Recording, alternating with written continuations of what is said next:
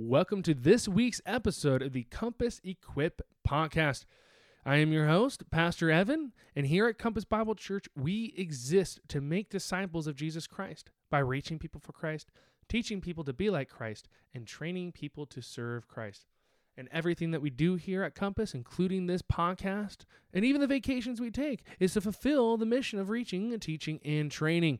Well, church, we are excited to continue our series, but before we continue, be sure to be praying for your pastors.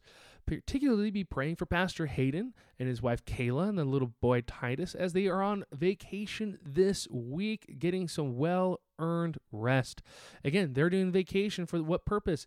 To reach, teach, and train. And so they need to you know, rest up, rest in the Lord, be re energized, be able to visit some friends so they can be built up, and then come back here and get back to work. And so I know that they're ready to be back here, but be praying that they're able to slow down, to enjoy the Lord, to enjoy one another and to be ready to gain some insight on their time off to slow down so that they can come back here and continue to help lead this church.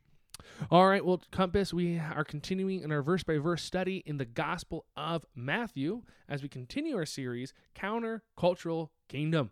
This is about judging others based on Matthew chapter 1, verses 1 through 6. And I'd love to read that to you right now. Jesus says, beginning of verse 1 Judge not that you be not judged. For with the judgment you pronounce, you will be judged. And with the measure you use, it will be measured to you. Why do you see the speck that is in your brother's eye, but do not notice the log that is in your own eye? Or how can you say to your brother, Let me take the speck out of your eye, when there is a log in your own eye? You hypocrite! First take out the take the log out of your own eye and then you will see clearly to take the speck out of your brother's eye. Do not give dogs what is holy, and do not throw your pearls before pigs, lest they trample them underfoot and turn and attack you. All right, well, Compass, the main main thrust of Jesus' words for us as a church is to first stop playing God in your condemnation of other people's sins, but instead humbly submit to his standard and instruction so that you can address other people's sins correctly. And this is what Jesus is talking about. He's not ruling all judgment out, as we see clearly uh, throughout Scripture that we know that judgment is not di- um, Christians are not supposed to not judge. For example, Matthew seven verses fifteen to eighteen, we are supposed to judge if someone is a false prophet or or not. We also are supposed to judge with right judgment. Jesus says in John seven twenty four. Also, we are supposed to judge every spirit to see if they are from God, because a lot of false prophets are in the world. First John four one and First Corinthians five eleven through thirteen. We are supposed to judge those within the church, especially those who are sinning. And there's specific instructions God gives us in order to judge correctly. But in order to do that, we need to get out of God's throne in our judgment and instead humbly submit to Him. And there's three ways we do that. For point number one, we have to judge cautiously. God calls us to discern, to, to judge you know, correctly. And that means, though, we have to remember He is the judge and He's given us as delegates, as ambassadors, to help His will be furthered in this in this world. And so we want to make sure that we submit to, okay, what, what does the Bible describe what, what, I just saw? You know, I saw something happen. How, what does the Bible describe it? Because it subjects myself to his definition of reality. You know, if I'm upset, I have to ask, why am I upset? Am I upset because God's reputation's on the line? Or I wanted, what I wanted to happen didn't happen. And so really, I'm subjugating myself to his concerns over my own. And also, I need to make sure I ask God how he wants me to proceed based on the revelation of it through his word. And so I need to make sure before I act, I need to check myself. The little phrase, check yourself before you wreck yourself. And so I need to make sure when if I'm judging people, I need to judge cautiously. But in order, uh, in order for me to judge righteously, I also need to judge humbly remembering that I have a log in my own eye that I need to deal with before I take out the speck in the other person. I need to te- take the speck out of the other person so I so that they can see clearly.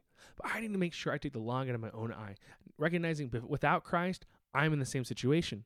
And that they need to be like me with Christ, not because I'm special, it's because God saved me and He needs to save them in order to for them to see clearly. And so I need to be humble, knowing that I'm not the solution, Christ is. And so I need to humbly point to Him to you know humbly point to that, uh, Him so that they can be delivered from the speck that is in their eye. And also, we need to judge wisely. There's a the uncomfortable verse in verse 6 talking about do not, you know, tossing things that are valuable or holy to dogs and pigs. And what Jesus is saying, don't waste your time.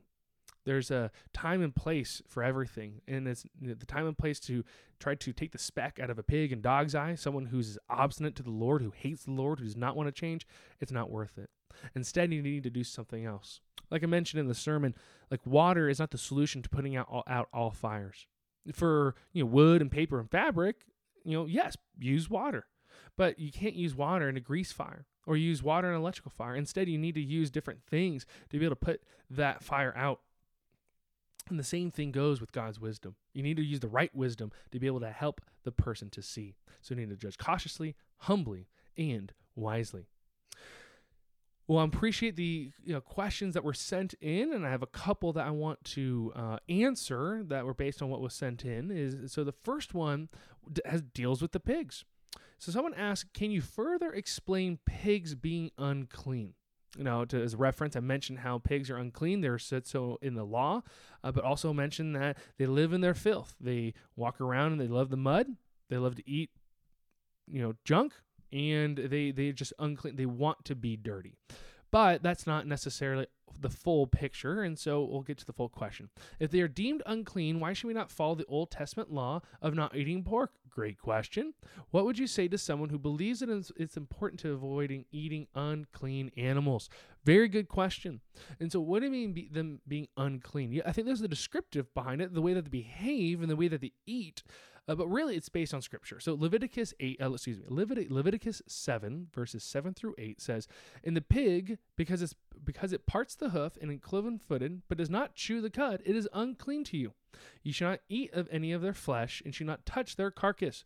They are unclean to you." And then Deuteronomy fourteen eight says the same thing. And so, what God is doing in the Old Testament, He's giving giving laws to not all people.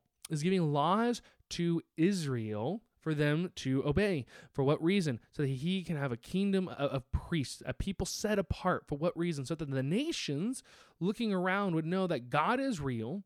He is he is you know he is God, he is just, but he is merciful and steadfast in his love and patient and forgiving, but he needs a people group. he wanted to use a people group, the Israelites, to show that to the world.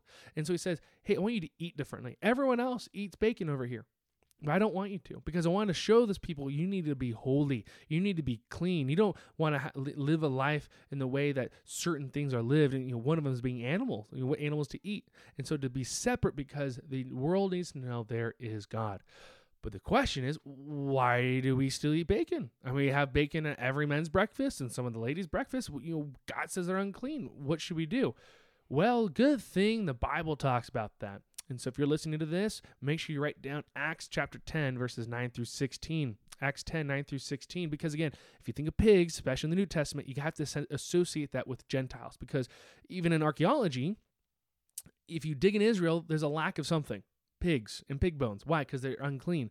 But there's a if there are pig bones, with confidence, people can say, "Oh, this is a Gentile region." I mean, Gentile just meaning ethnos, meaning uh, eth- you know ethnic groups, meaning the nations. And so whenever you see pigs in the New Testament, you're thinking, oh, he's in a Gentile region. You know, he Jesus casted the demons into pigs, Gentile re- region. Um, and so with that, in Acts, Jesus has already ascended into heaven. He rose from the dead and ascended into heaven, and, a, and, a, and the Holy Spirit is now the apostles, and in the apostles, and now the apostles are advancing the kingdom. Started in Jerusalem, and then Judea, then Samaria, into the, the nations. And then in Acts chapter 10, uh, there's setting up a how the Gentiles are now being brought in.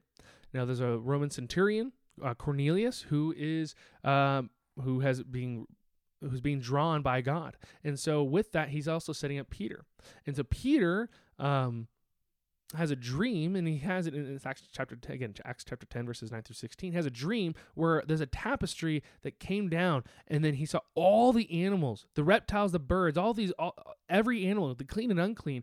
And a voice from, from heaven says, Rise, Peter, kill and eat. But Peter said, By no means, Lord, for I have, I have never eaten anything that's not, uh, that is not common or unclean. And the voice came to him as again a second time. What God has made clean, do not call common. This happened three times, and the thing was taken up at once in heaven.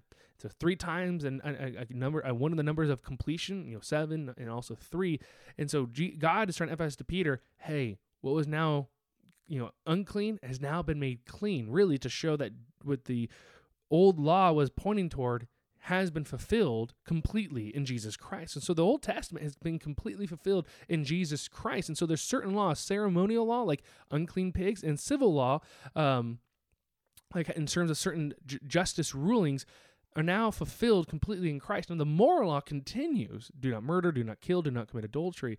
But the reason why we eat, eat bacon and we gladly eat bacon is because what was you was now uh, what was what was unclean has now made been made clean by God, which really pointed to further is an illustration to Cornelius, a Gentile who's now being brought in, who is unclean, who needed to go through a process that you can read in Leviticus to become clean so he can approach God. Now that's done. He's become clean because of the, the death and resurrection of Jesus Christ and his belief in him. Now his, his Jesus' blood washes him clean. And as an illustration, he's like, now you can eat all meat, knowing that anyone from all nations can be made clean through Jesus Christ.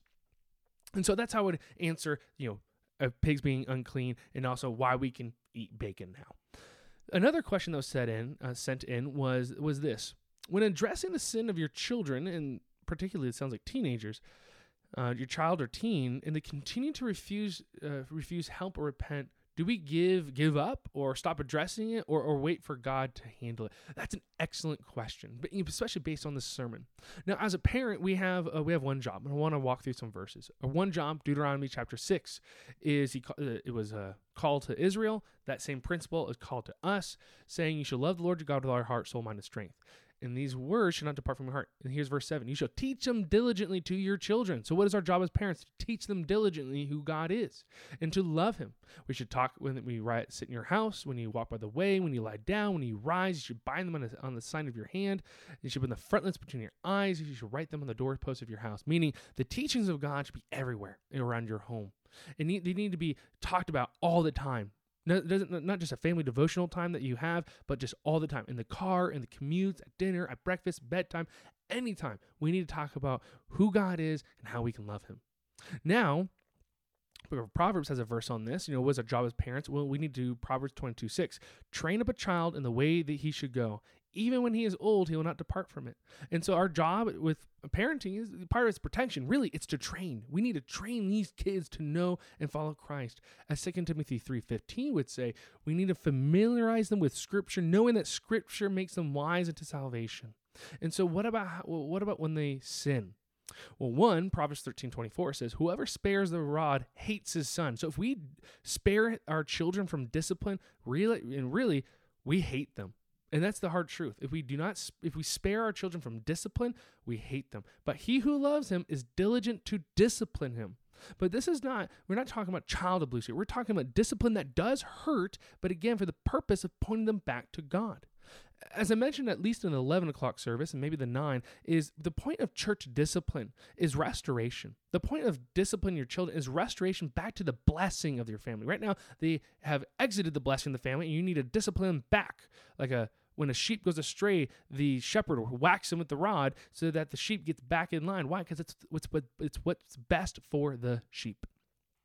Church discipline, when we call someone to repent, bring witnesses, call someone to repent, they refuse to repent, we bring it before the church, they hoping that they will repent. If they still repent, we do not no longer associate them with them. Why? Because that isolation is supposed to it's supposed to feel pain the the isolation is supposed to be painful because that's a, a, a, taste of what hell is going to be like, completely separated from the blessing and loving of the Lord. Instead, they're going to feel the exact justice and wrath of God in hell. And so, with that, with that reminder, they're going to, they need to go. I need to repent. I need to turn back to God, and then they're restored. And so that's what discipline's about. And so a couple other passages, Colossians 3 uh, 20 to 21, they call children to obey, but for fathers not to provoke our children to anger, lest they be discouraged. And so we need to make sure in our discipline, we're pointing them to hope, not discouragement. In Ephesians 6 1 through 4, again, children are supposed to obey their parents, that it'll go way, well with them But verse 4 Fathers, do not provoke your children to anger. Don't exasperate them. Don't cause them to give up hope. Like I can't do good, I can't be good enough in front of you. Instead, let your discipline point them to Christ and to bring them up in the discipline and the instruction of the Lord. Something to help you with, especially small children and any children, anyone, but especially with children. When you're disciplining them, make them understand where in Scripture you are talking about. Like my son, he was given to his anger and he, he's angry. He's mad at a thing that he, we told him to do, probably to go to bed or to put something down that we're going to the car. And he got mad. So he, he threw his toy. And so I spanked him. Well, I took him to a room and I explained to him, even though he's two and he's crying, he knows what's about to happen. I said, Hey, you were given to your anger. God says not to be angry like you, you were. You disrespected mom and dad, and God calls you to honor your father and mother. And this is what we're, we're going to do. I want to, but I want to bring you back. And so I, I spanked him. He cried. I held him. I said, I want to pray for you. I prayed for him. I prayed that God would forgive him of his just sins so that he would be saved. Um, but also to know that, hey, I want you back into the blessing of our family. You, you left, you went astray. I'm bringing you back because I love you. And so with that, with, with your teen, be, be sure if, if you're not already, be sure that you are, and I hope that you are, and I pray that you are, and I believe maybe you are, that you are disciplining them. It's finding different ways that something that hurts. You're probably not going to spank your 13 year old. And actually, you should go to the Family Matters Conference on our YouTube page. We have a playlist called the Family Matters Conference, and one of the our speakers talked about talked about this. I, I refer you to that. But sometimes you got to find something that that hurts that reminds them, hey, this is just a, t- a small taste of hell you're going to experience if you don't repent. My goal is for you to, re- to be restored and to communicate that to them. Hey, this is going to hurt, but I'm hoping that you you change because ultimately I care more about your soul. And if you're unrepentant, you're not saved. And this is your future. And so I hope that this brings you back, that this makes you repent and turn. And so may, be sure that you're explaining that to them. Don't deceive your kids. If they're not believers, don't deceive that they are. You have to you help them understand, hey, what did the Bible describe your life? Are you saved or not? And so you need to make sure you disciple accordingly. Are you evangelizing your child right now in the season of their unbelief? Or are you discipling in, in their belief? And so if they're obstinate, probably not a believer. And you need to witness to them you need to let them know, hey, according to the Bible, you might not you probably aren't saved and so i need to evangelize to you and as long as you're living in my house this is the way this is going to roll and if they become so obstinate meet with your pastors get we get witnesses together we'll work with you. And if there comes to a point we need to make some taking some extreme measures like kicking out of the house. We as a church can walk you through that if that's the decision you need to make. Or we can have other people try to help counsel them and evangelize to them and point to them. And so i hope that answers your question. But no do not give up. You don't stop addressing it. No you address it and address it biblically and so bringing other witnesses and other people in your life so that they can help you and to either evangelize to your child or to help you disciple your child. All right, well, Compass, I hope you get through these application questions, you know, this week, and that you're prepared to share and to encourage um, your group. So be sure to sh- uh, write it down so that you can encourage the group uh, to to love and good works, as Hebrews 10, 24 to 25 says. Now, a couple things I want to help you with is I mentioned this in the life group leaders is uh, chapter verse six. Sometimes there is a time to move on from people, and especially people who are obstinate, meaning they are just they're every time you try to approach them, they attack. They're people who just will not who refuse to uh, repent. And what you need to do is to be faithful to evangelize to them, share the gospel, but eventually also it's time to move on. And there's a time and place for that. And so, with that, if someone's obstinate, it is maybe time to dust off the feet, tell them, hey, as they did in Acts chapter 13, Acts chapter 18, Acts chapter 19, to say, hey, it was necessary that the word of God was spoken to you, but you thrust it aside and you, you and judge yourselves unworthy of eternal life, and behold, returning to someone else. And that's hard. But again, that separation is the hopes and hopes to lead them to repentance and restoration in, in God. And then finally, I'd love for you guys to make sure you're not just commentators, that you're applicators, that with, with the questions to talk about, making sure you're judging cautiously and, and judging humbly, that you recognize, okay, this is how I failed to do it. Share with that with your life group so that you guys can encourage one another, knowing that, hey, we need to submit to God in, in all of this. Um, knowing that I need to make sure I'm not defending my preferences or my definitions or what I think is right. Instead, I need to make sure I'm turning to the Lord. And if you need help, talk to your life group leader. If you need further help, talk to one of us pastors. All right, Compass, we have a few announcements that we want you to know about. One, baptism service is coming up on October the 15th. Be sure to be praying for those who are going to be baptized. Pray that God be glorified through their testimony and that people would be, God would use it to, for, to save more people. Just let you know there's only four spots left. And so if you still need to register for baptisms, if you have turned from your sins and trusted your faith in Christ, or you know someone in your group that has, encourage them to follow through in obedience to God. You can register right now. Registrations are still open, and we'd love for you to follow through in obedience to Christ to be baptized. And everyone else, let's celebrate and let's encourage our brothers and sisters who are declaring their faith in front of everyone. Next, men, Compass Men, we uh, not only have another workout scheduled on October the 7th, we have our men's breakfast on October the 14th at 9 a.m. And so, man, I'm excited to teach you guys again. So there'll be 9 a.m. October 14th. We'll have breakfast. We'll have a hearty food there will be bacon because we're allowed to, and we love for you to be there and make sure that we're bringing other men with us. All right, well, parents of kindergarten to fifth graders, it's Christmas season for y'all. And so decorate your house, get the music ready because rehearsals are about to begin. Rehearsals begin next Sunday. And so be sure to sign up now. There'll still be a sign up period a little bit after, but not shortly after. And there's limited spots. So if you have a kindergarten and a fifth grader, sign them up for the kids' Christmas choir so that they can have these little, you know, beautiful gospel truths in their hearts and their minds as they sing them, and hopefully one day God uses them to lead them to salvation. And once again, rehearsals begin on October uh, October 1st, and they'll be after the 11 a.m. service. And then finally, if you have not gone through Exploring Compass or you know someone that has not gone through Exploring Compass, encourage them to sign up now. Next one coming up is November the 12th and 19th. Registrations are open. Uh, this will be uh, after the 9, uh, excuse me, at the 11 a.m. service.